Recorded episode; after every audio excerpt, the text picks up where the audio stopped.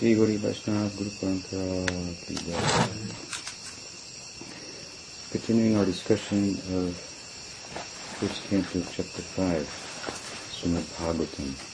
Narad is instructing Vyas with regard to the solution to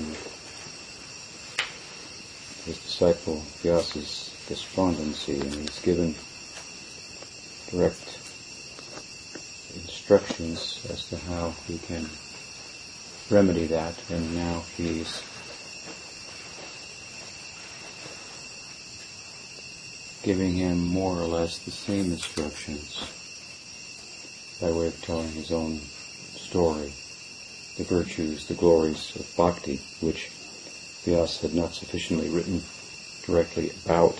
So the story of Narad's life, and he recalled in the previous verse a previous life in a previous day of Brahma, and how in that life he was born as the uh, son of a maidservant and had the opportunity to associate with some Vedantists, which as we'll hear uh, in texts ahead, were devotees of Krishna, significant point. And we'll elaborate on, on that time when we come to that verse. And uh, we had their association during the monsoon season when they stayed at his house. So they um, engaged him in their personal service. Text 24. Te mai apet hakila chapale arbike, arbake, dante drita kridanake nuvartini, chakru kripam yadyapi tulya darshanaha, shushushramane munayo, palpabhashini. So, here we find a description of the qualities of Narada as a boy and the qualities of the sages whom he got the personal service of. Personal service is uh, certainly valuable. It's uh, said that Krishna always wants to serve his devotees, but his devotees, of course, do not want to accept any service from Krishna. That's uh, the last thing they want. This, of course, is a general idea. There are some sentiments for Krishna, like Sakirasa, where acceptance of the servants of Krishna is quite acceptable. Hmm? Sometimes they serve Krishna, sometimes Krishna serves them. This is, of course, Lila Seva, and to accept service from Krishna is service on their parts. But the general rule, at any rate, of course, is that uh, the devotees, they don't, in their sadhaka deha, they don't want to accept any service from Krishna, but Krishna likes to serve them, and in those dehas, those bodies, he says he himself maintains. He says, um, yoga kshemam. I maintain those bodies. What they have, I maintain what they lack, I, so I supply. So he's active in the lives of his sadhakas, and that to the extent that they actually live the lives of sadhakas huh, without distraction. And so in this context, there's some dilemma, as I said, because Krishna wants to serve them, and they don't want to accept any service from him. So it's said with regard to the advanced devotees whom Krishna wants to serve, this problem is solved in the form of persons like Narada, hmm, who rendered personal service to the to the sages, to the devotees, and thereby became an agent through which Krishna was able to serve his devotees personally, hmm? bringing them some water. Hmm? Um, and so forth. These kinds of services for the maintenance maintenance of their sadhaka deha. So that is a great opportunity, and this is the point that uh, he's making here. He got the opportunity to render some personal service. This changed the course of his life. He goes on here, and today describes then what he was like. Hmm? And as I say, what the sages were like. So he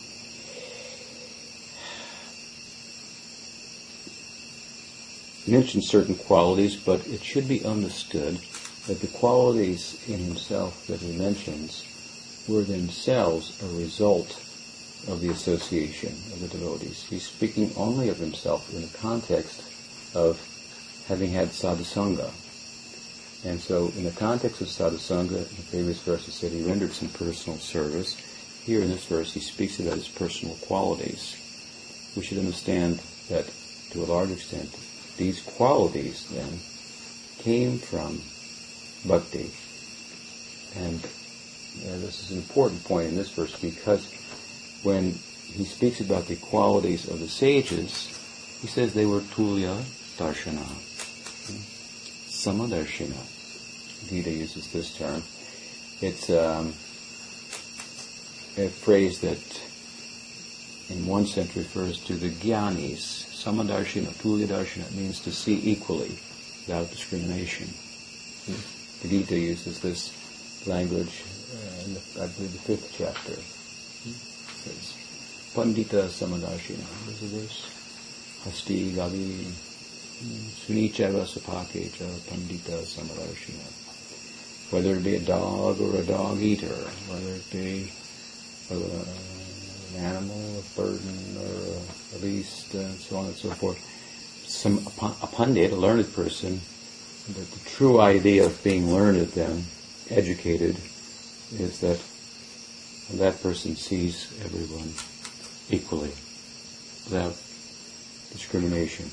He doesn't see them as uh, different based on their bodily situation as much as he sees their non-difference in terms of their all being atmas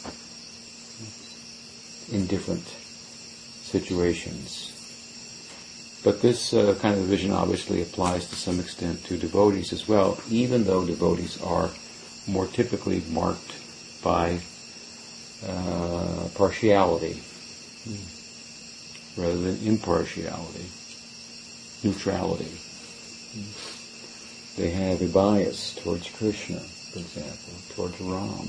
Indeed, Krishna has a bias towards his devotees. Later in the Gita, in the ninth chapter, he says, Samoham sarvabhuteshu. I'm everyone, I see everyone equally. Samoham sarva. Everyone equal to everyone. Uh, was that verse go? Samoham sarvabhuteshu. Name. Hmm. Something. But, he says, I'm partial to my devotees. I'm impartial towards all living beings, but I'm partial towards my devotees. Hmm? Name dveshasti napriya. I don't envy anyone, mm, but I don't like anyone.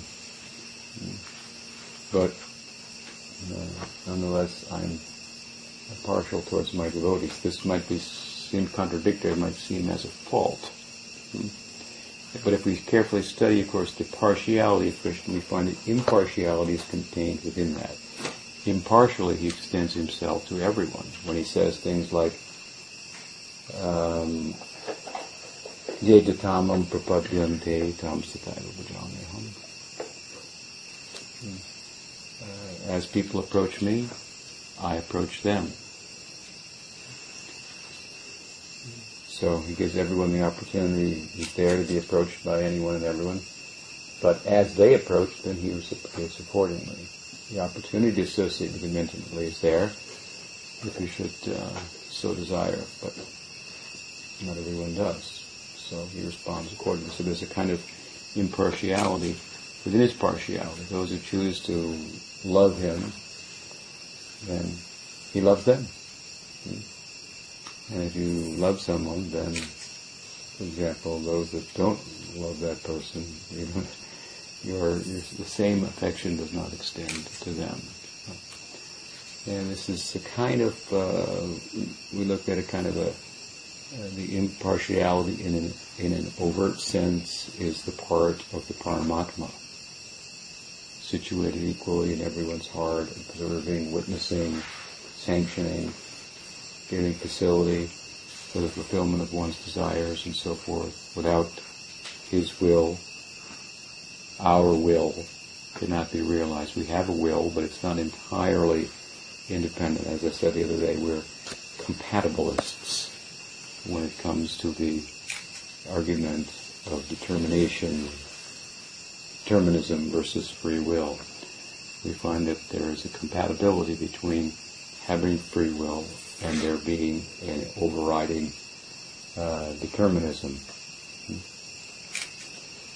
We may will, we do will, but unless Krishna wills, sanctions our will, then it's not possible for us to to realize it. So the Paramatma is kind of this uh, more uh, um,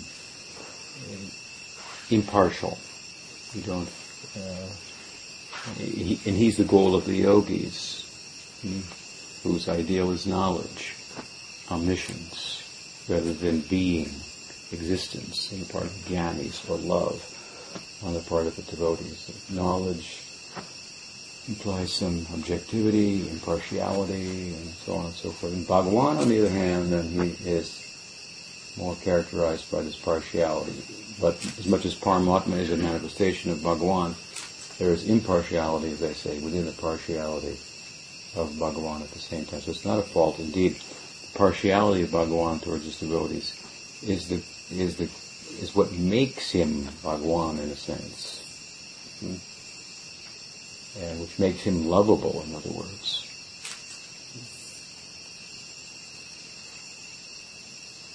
The overriding uh, of uh, justice. In order for there to be mercy, well, there has to be justice. So there's there's karma, there's the all-pervasive eye of God. Nothing is missed by Him. He, his eyes are always open, and so on and so forth. So, but for overriding that uh, justice, this is the place of mercy. So both have their place. We rely on mercy, not on justice, as uh, devotees.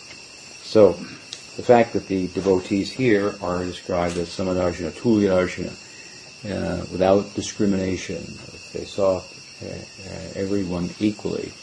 The important point in describing them like this is that bhakti is independent.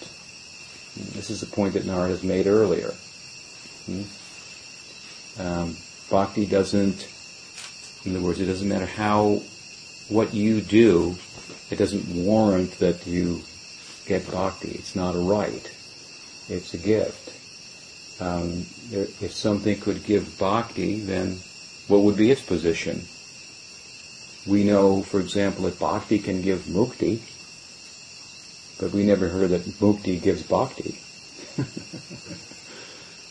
Course, people people who like mukti over bhakti, they think, well, who would want bhakti if you have mukti? It means they don't understand bhakti, of course. But the fact that bhakti gives mukti, what position then is bhakti in? Hmm? This takes a bhakti to figure this out. Uh, so the position of bhakti is, is uh, supreme. And uh, so it needs to be stressed, and it is again and again here in the Bhagavad.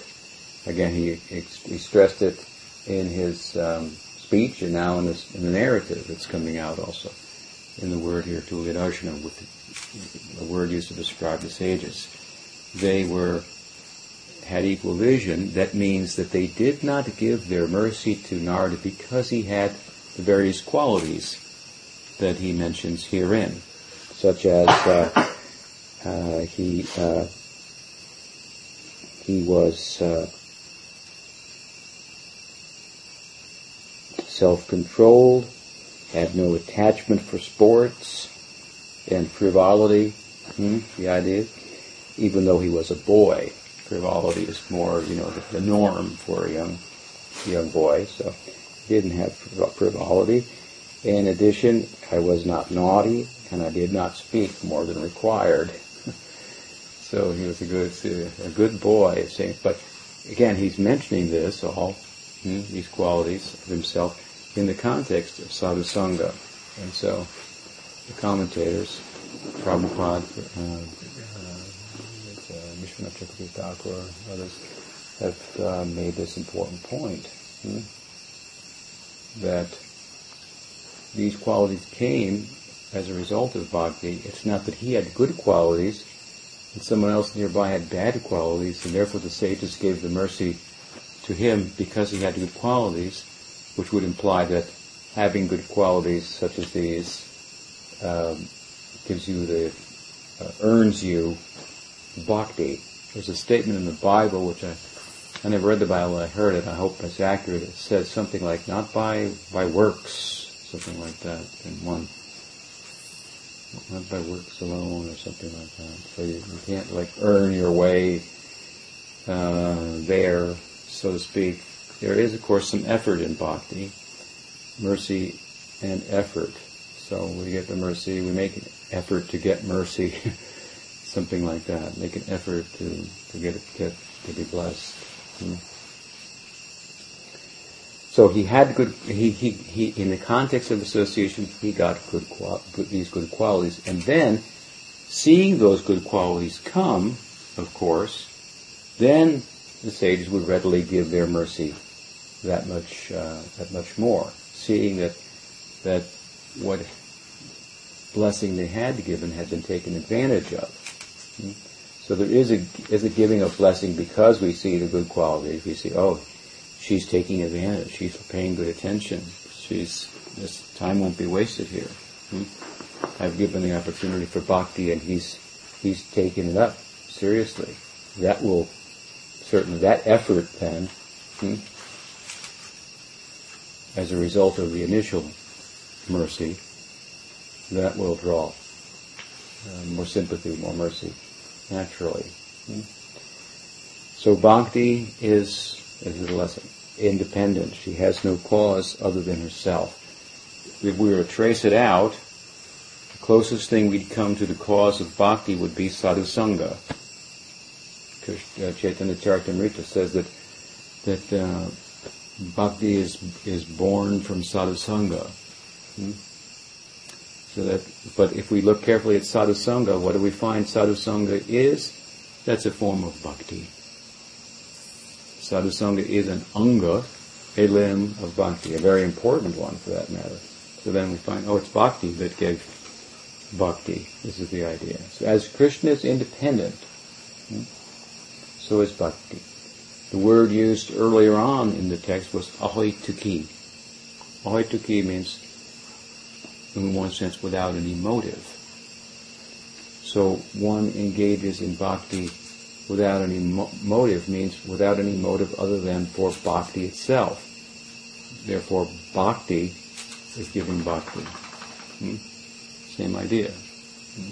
That's why ahoituki means without a motive, but it means causeless at the same time, without a cause. Hmm? Not doing bhakti for some other reason, but for its own sake. Therefore, bhaktya sanjataya bhaktya, as it is said later in the 11th skanda of the of the text of Srimad Bhagavatam. Only bhakti gives bhakti. Hmm? Well, as Krishna is independent, described in the, in the, beginning of the of the text, swarat, abhidna swarat, hmm? completely independent. So his swarup shakti, which is his own internal nature, so to speak, is also independent. And bhakti is constituted of the essence of that Swarup Shakti. So with this ingress uh, of bhakti uh, into our lives, we have the opportunity to to grow and develop in terms of our fullest potential, to attain the prayojana of prema, the goal, the ideal, the fruit of love of God. So, otherwise, Tulyadarsham, the e- equality, equal vision, uh, this is uh, uh, something that is also used to describe the Uttama Bhakta and the, the, the, the, superlative devotee. It's also, in another sense, used to describe the neophyte devotee. And whereas the intermediate devotee is characterized by a kind of discrimination. So how can the discriminating devotee be uh, see uh, see equally? because of the nature of how he discriminates. But before we discuss that, let's discuss the the equal vision of the Uttamadhikari and the uh, lack of discrimination, which could be called equal vision, on the part of the neophyte. One is desirable, the other is is, uh, is something we need to move beyond. So the Uttamadhikari's vision equally is that uh, seeing things equally is that he sees, Bhagavad describes everything in Krishna, Krishna in everything. Um, Mother Yashoda is an example of seeing everything in Krishna. She forced him to open his mouth to see if he had actually eaten dirt, as Balaram had accused.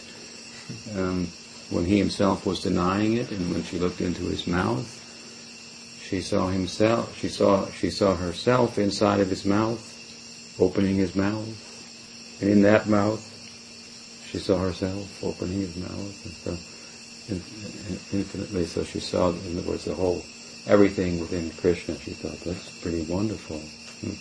She was said to be just drifting, just as if drifting from her Vatsalya Bhava, like this is my son, this is, this is God. It'll never happen, of course, because the power of her love is such that that it will only make his godliness, whenever it shows, something that ornaments her paternal and maternal affection for him. It was said a, a, a, a cat cried out, just at that time, to bring her back down from drifting too far towards uh, Aishwarya. But of course, her prema would would uh, would only really ultimately allow that Aishwarya, that godly display of uh, the infinite, to further beautify, ornament, and enhance her son. I've given an example before, of just like you know, some embarrassing situation where the man becomes, some man becomes the president and his mother runs up on the stage and says, Oh, Obama, what's his name? Oh, Barack. oh, my son, he's become the president. So the first thing is he's the son, and oh, I've become the president. Incredible. But she treats him still like her, like her son. I don't know, is she, is she an American citizen? so, uh, so something like this. Um, this is the, the, nature of the prema in Vrindavan. Outside of Vrindavan, we find it, there's a shift where the godliness of Krishna is more prominent and it can manifest and suppress the intimacy, the affections that the devotees have. Hmm? Arjuna is a good example. When Krishna showed the universe inside of himself, Arjuna began to tremble. Hmm? Began to offer respects and obeisances and prayers to Krishna. And he thought, I must have offended him. I used to call him, hey Saki, hey Yadava, hey, uh, hey Saketi, oh, oh, my, my dear friend, uh, buddy, uh, uh, something like that. And uh, we used to sit on the same bed together, and I, I made fun of him. The names that Krishna uh, addresses Arjuna, uh, Arjuna addresses Krishna by or says, I used to address you by these names are derogatory if we look at them in terms of their relationship within caste and so forth. He's kind of like chiding Krishna and saying, know, I got a, a little bit higher birth than you or something like that. In, in, in intimacy and friendship. And now he's saying, he's God. So he's thinking, I, I really have erred here. Please forgive me. You're God and so forth.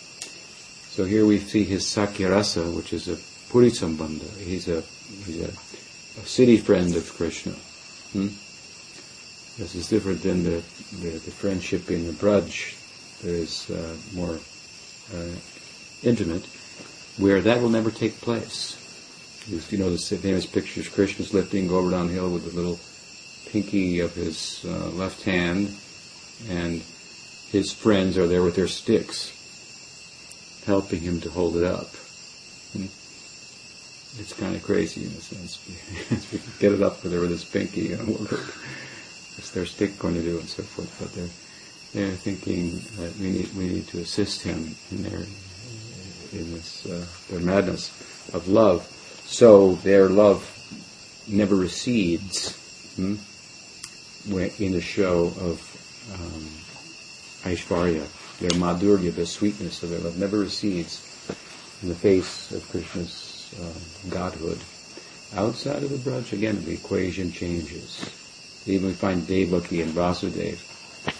They were um, they met Krishna after Krishna killed Kamsa, and they were hesitant to bring him on their laps.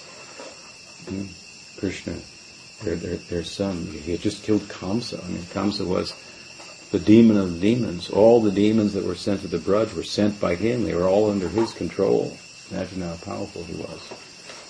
And Krishna had slain him. So, so then he he just, he um, brought them Krishna under the spell of love. But again, they showed him motherly parental affection.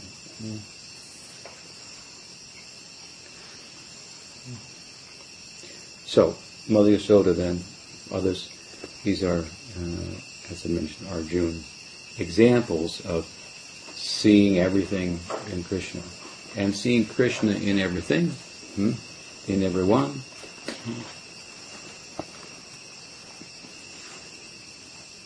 Will come up in these verses to come how Narad was fortunate that he got to take prasadam. He got to eat the remnants of the food that these uh, sages ate. Hmm? This is the classical prasad, mercy. Hmm? Someone wrote me a, a, an email, a, a devotee from another sect, and said that they had been at a restaurant that was presided over, owned by one of my followers, and um, another person had been, and had told her that at that restaurant, uh, the proprietor, although a devotee, did not offer the food to Krishna because um, it's uh, wrong to sell prasadam. Mm-hmm. And so she she was shocked, and she asked me about that. And I said, I don't have any restaurants, but I used to have one that was run by one of my followers, Agni Dave, and that I had instructed him to offer the food there that he cooked to a picture of our Gaura Nitai deities at Audarya, both when the restaurant was in Eugene and when it was moved to Santa Rosa. So I said there must be some, some uh, you must have heard it wrong or something like that. I very much doubt that Agni would do other than I instructed. And uh, at the same time, I said, however, uh, I do remember Sridhar Maharaj once questioning the idea of selling prasad. I said, think about it. Hmm. Pujyapad Sridhar Maharaj tells a story of how when he joined the Math, the mission, monastery, early on, at one point he was given the service during a festival that had been convened under the auspices of Bhaktisiddhanta Saraswati Thakur to bring the common people together in mass and give them a chance to hear properly about Krishna. And naturally, prasad was distributed. And so they had a big kitchen and they were preparing halava and distributing the halava.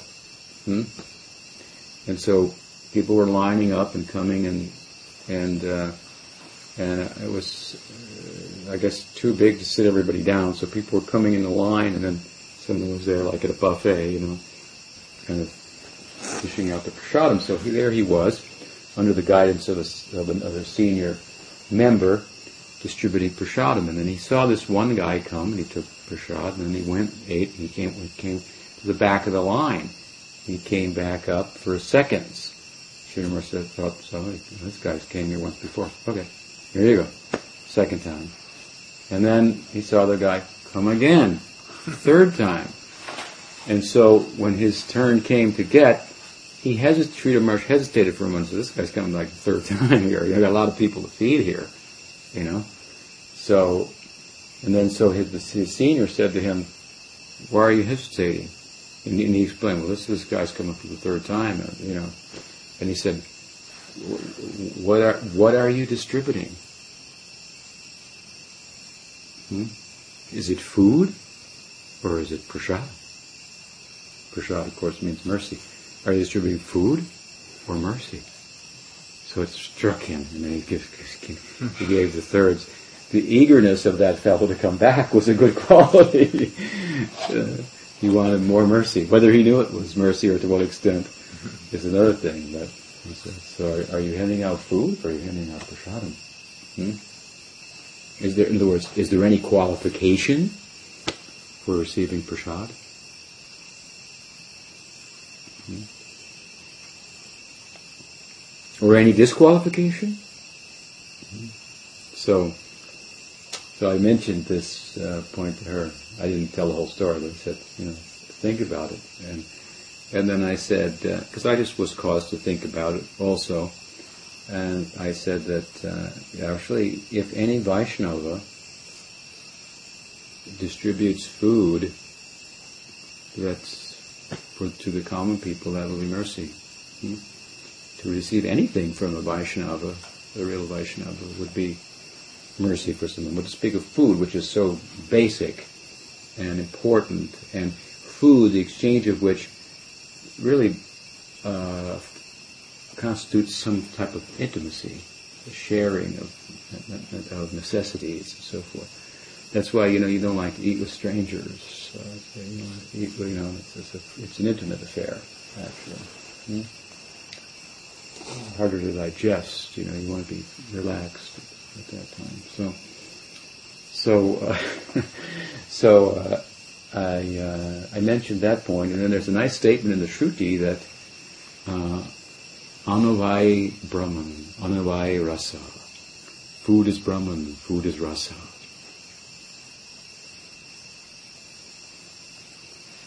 So you think about it, but food is the basic essential, and and that essential was maintaining us essentially. You play it out, we're being maintained by Bhagwan. He's the provider of all the food through the arrangement of nature and so on. And so if the Upanishads are seeking to give us a more of an expanded and dynamic idea of the Godhead rather than just a localized idea. He's here in the temple right here, and you bring the food and offer just like this and so forth. Hmm? That's a good thing. That's important. But if we serve the deity, that focal point where he's present personally and so forth, it should turn into something whereby we actually start to see him everywhere and everything. And I quoted to her from Bhagavad Gita. Krishna says, I am the fire of digestion. That's what I said. And if someone sees that Krishna is the fire of digestion and just feeds people, with that in mind, the fire of digestion is Krishna. He needs to eat. And just feeding people, he can develop prema bhakti from this. So I try to help that devotee kind of come out of a very kanishta conception of you have to offer food exactly like this, and then it's prasadam. Now that kind of thinking is good to a point, hmm? but it should develop in a, in the kind of kind of uh, thinking that we're discussing. Hmm? Worshipping, worshiping the deity locally should turn into understanding his universality. He's, he's everywhere. He's in everything.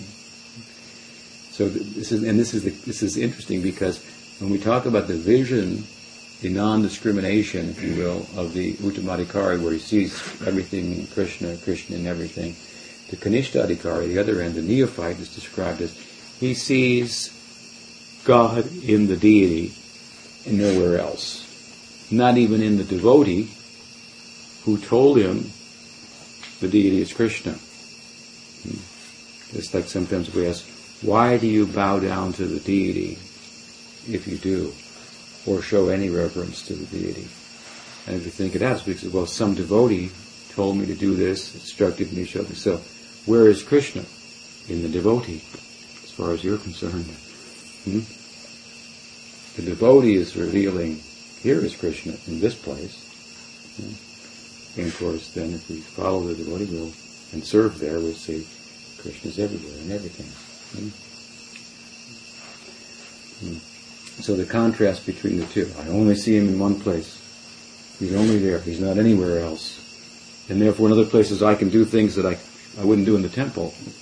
no. this is not then to see the universality of your deity. Hmm? So these, these two examples are given. He sees the deity everywhere. He, he sees God everywhere. She sees God only in, only in the deity. And the point is made, not even in the devotee. Where the implication is Krishna is most prominently present, manifest. When the great devotee, the superlative devotee sees uh, Krishna in everything, it also means that he sees he sees love of Krishna in everyone. He sees everyone as if they have some love for Krishna. He sees them as somehow or other they're, they're, they're serving Krishna. There are nice examples in the Bhagavatam queens of Dwarka, the gopis and so forth, in their bhava. There's a saying, Atmavan manyate jagat. One sees others to be like oneself. So when one develops prema, one sees like others have prema. In fact, the vision of the devotees is, if there's any discrimination on the spiritual devotee, this. He sees Krishna everywhere, everything in Krishna, Krishna in everything, except one place not in my heart. Only there. There's no love for Krishna. Therefore, Krishna is not in my heart. But he can see him everywhere else. So he actually has prema, he has love for Krishna, but it's being extended, naturally, not in a calculated way, everywhere. One sees others to be like oneself. We, the faults in others that really irritate us, we want to take a close look and see if I don't have them in myself. Something like that. So, um, at the same time, we're talking about the neophyte discriminating and seeing Krishna only in one place. In another sense, he or she lacks discrimination.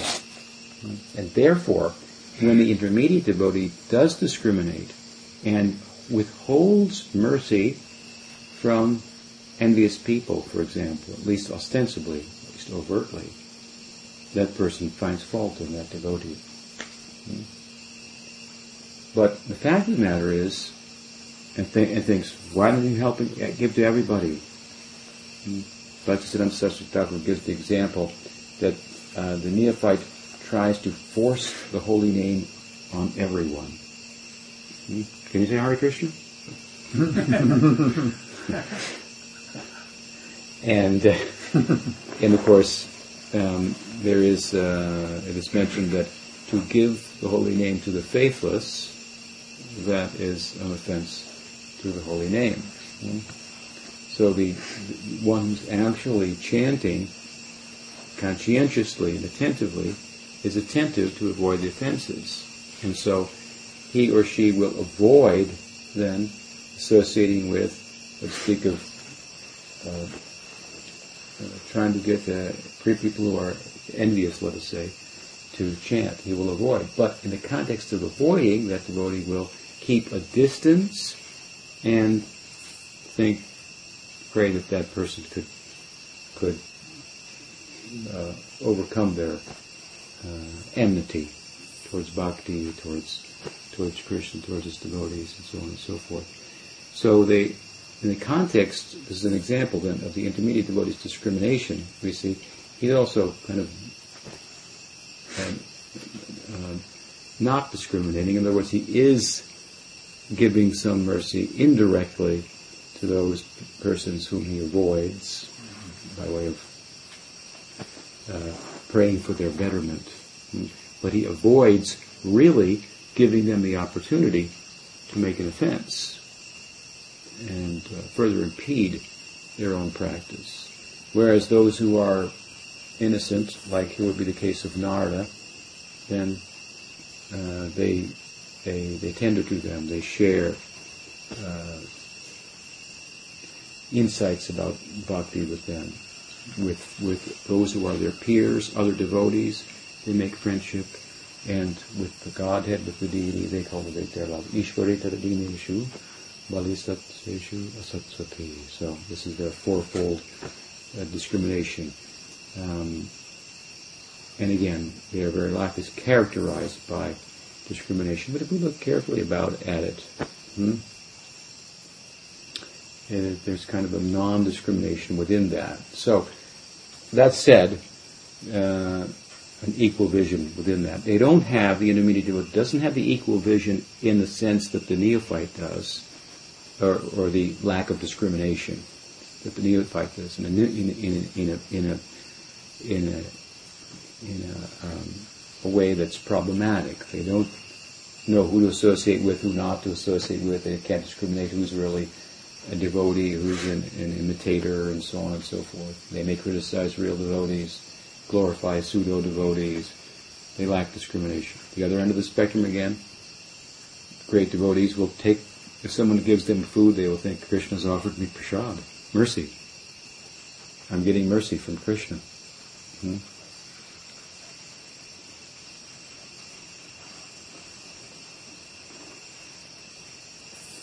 Um, so he he won't go anywhere um, and not discriminate that uh, Kinchana Krishnadas Babaji, disciple of Bhaktisiddhanta, used to go to all kinds of groups and do kirtan, even the Sahajiyas and so forth. He wouldn't, didn't become a Sahajiyan, but he was, he, he lacked some discrimination, but in a, in a, in a, in a positive sense. Hmm? Um,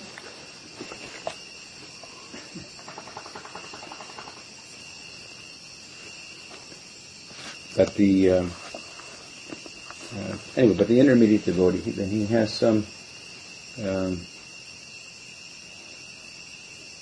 discrimination that's, that's that kind of calls his or her progress, thinking about the path, um, the significance, and uh, and uh, it was also said that discrimination is the better part of valor. That's an English saying. So it has a negative connotation and it has a positive connotation. So and in a positive sense, he discriminates. And basically, the difference between his uh,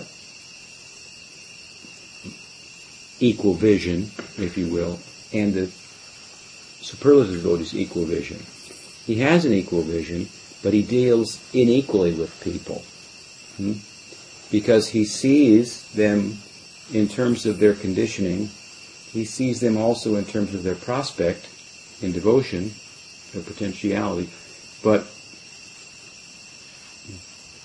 lets his life, if you will, be guided by that discrimination in order to foster bhakti within himself. Hmm? again, he'll avoid certain people in order to foster bhakti within himself. So the difference but at the same time, he's not discriminating in that if he, he also knows that if I associate with these people, they'll cause offense, for example. So he avoids them. Hmm? So, uh, but the difference between his, if you will, lack of discrimination, even though I'm describing him as the one who's characterized by discrimination, and the Mahabhagavata's lack of discrimination is that he does not see Krishna in everyone. Hmm? When he begins to see Krishna in everyone, he becomes a superlative devotee. So, in this way, the sages are described as Tulyadarshana, much to be learned from this uh, this description of them. And despite their being so, the point is here that they gave mercy to um, to, to to to Narada uh, and not to someone else. And it's also true that although the superlative devotees don't discriminate in the way that the intermediate devotees do, we do find in their example of their lives that they give mercy to some and not to others. So, how to reconcile this? The idea is that bhakti within them is causing them to give mercy. Hmm? So again, the bhakti is coming from bhakti. Bhakti has taken a place in the heart of the intermediate devotee and and causing them to an upsurge of compassion and mercy for a particular person. There's no why to that. This is bhakti's own rule, if you will. There's no rule to it. It's, again, it's mercy. So it shows in their hearts, and they extend mercy, both the intermediate devotees and the superlative devotees. Hmm? But again, important point here that, that Narada wants to make in the context of telling the story is that bhakti comes from bhakti. Therefore, the qualities of Narada that we see, they all came from bhakti. And we have personal experience of this. Hmm? That Prabhupada came to America, and um, many of us had, did not have good qualities. We weren't necessarily clean by devotional standards. You know, in the 60s and early 70s, it was customary not to bathe as much and wearing long hairs and so forth and uh, and so forth. There were other habits too. and coming in touch with Prabhupada, all these habits went away. Hmm? And it was quite amazing that long-haired persons would shave their heads then. I remember when I had long hair and, and, I met the devotees on my way to to uh, to meditate in the jungles of Jamaica. My idea. live there forever, and it's a long story. But um, I'd met the devotees in, in Florida on New Year's Eve, and so they asked me to. I met them before that at the Woodstock Festival in upstate New York, but um, I couldn't catch up with them. This time they, uh, and so anyway, it's a long story, but they, the, I stayed in a tent out in the in the uh, Coconut Grove, Miami, behind the temple for the night, and they, um, in the morning, this fellow got me up and uh, he told me to take cold showers. I said, okay. And then I said, why do you shave your head? Wasn't popular to have a shaved head in those days. The Prabhupada shaved his head. And that's all he said, and I thought, well, that was cool. that's cool, I thought. I didn't think any, you know, so what, or whatever, you know. Thought, they like this Prabhupada, you know, they really, I just liked their affection for him. I was really taken by that. I remember last, uh, I think it was Gaur some, we had a festival we do annually at, at Audarya, some devotees wanted to be, were going to be initiated.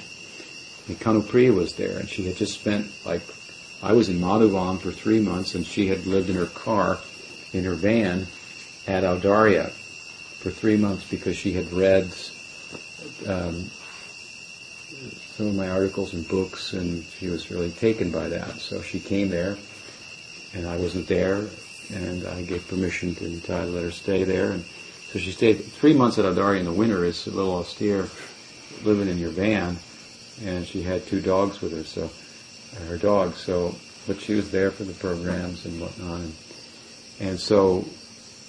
Uh, then, then I came back, you know, for a few weeks before the Gaur Purnima and so forth. And so anyway, there was this lot of enthusiasm, and some devotees were going to be initiated, and she she was just caught up in the enthusiasm of that and asked to be initiated uh, also. Just and she told me, I see they have so much love for you, and I like that's just so attractive. You know, I that uh, I want to be you know part of that. So of course I made her name Priya Dasi. So she's heading up our program at Saragrahi right right now. Um, so um, anyway. Um, we had so many bad qualities, but in Prabhupada's company, we wanted to be like Prabhupada. We thought, wow, so if he does it, we do it. You know, something like that. Imitation of a good thing is a good thing, sometimes said. so uh, we just adopted the, without any, often without any reasoning about it. his affection for Krishna that, that manifests in the form of affection for us just made us, you know, you didn't have to think why I should do this. I want to be like him. He, I never felt so much love from anybody hmm, as I feel from him. So I want to be like him. So whatever he does, I, I want to do that too. Hmm? So in a very kind of simplistic way, would, what it would be, shave the head, change the dress. There was no like, wasn't a big issue, something like that. I don't know if I could wear a robe like that, or you know. Of course, it was pretty wild times in those days too. It was quite to be unorth- unorthodox was popular, and this was certainly unorthodox amongst the unorthodox. Hmm?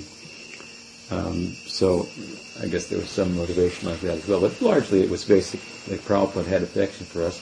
And so we figured, well, we want to be like that, like that affection. And I guess affection dresses like that and talks like that. We would talk sometimes in kind of broken English like Prabhupada would.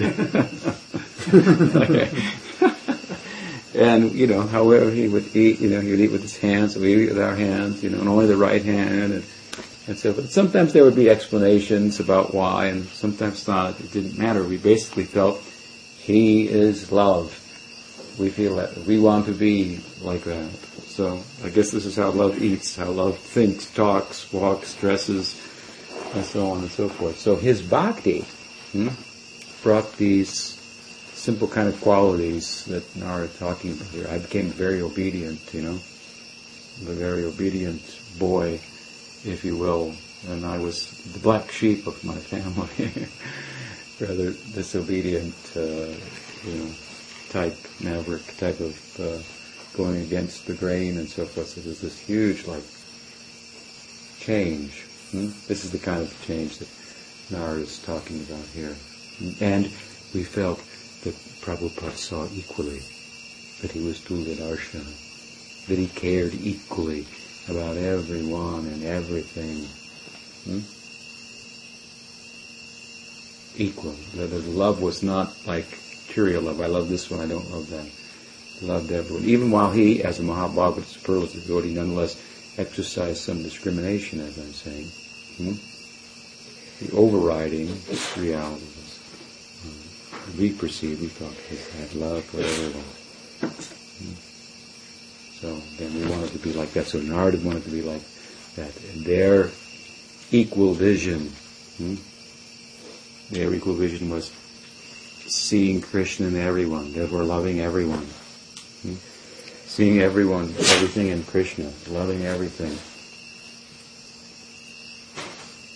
And this brought these basic good qualities in him, and when, when they showered their mercy on that much more, as we'll hear. Srimad Bhagavatam. Any question? Yes. I was uh, thinking about how um, devotees don't want to accept service from Krishna. And I was thinking about praying to Krishna for help in different situations. I remember you saying something like, that it's good to take shelter in Krishna to sort of foster this kind of understanding that He is our only true shelter. But at the same time, if we're praying to Him for help, then we're sort of asking Him to serve us. So, is it a question of uh, different stages or? It's somewhat a question of different stages. Um, and um, also generally we pray for certain kind of help, kind of help to give us the power to serve our guru. Hmm, for example, we consider ourselves servants of Krishna's servants. So, dasa das. So we pray to Krishna, give me the power to act in such a way that my Gurudev, who has given me this opportunity to know you, to serve you, be pleased with me. Then certainly you'll be pleased. So we ask his help in, in pleasing him and serving him. Now there may be instances on a certain lower level where we ask his help for all kinds of things hmm, that uh, a, a, higher devotee might not. But the tendency, this is what you're referring to, as I've said in the past, to depend on Krishna even for our necessities and ask for them in the beginning will be better for us than, than not, because we'll develop the tendency to depend on Krishna, to call on Krishna. To, so if you know, pray, pray, pray to God because you don't want your marriage to break up or something, you know, because uh, that will be difficult for you or, or, or something like that, then uh, uh, it's good to bring God into your, into your life more so than not, although that's not the best thing to pray for, or to pray for your daily bread, as they say, and so on. So I think that it's good, the tendency to depend on Krishna, if you will, even in the neophyte stages. Then later, you know, we'll ask, we'll, we'll know better what to ask for. Hmm? But develop a tendency to ask, depend on Krishna. Ultimately, we should ask for service, for bhakti.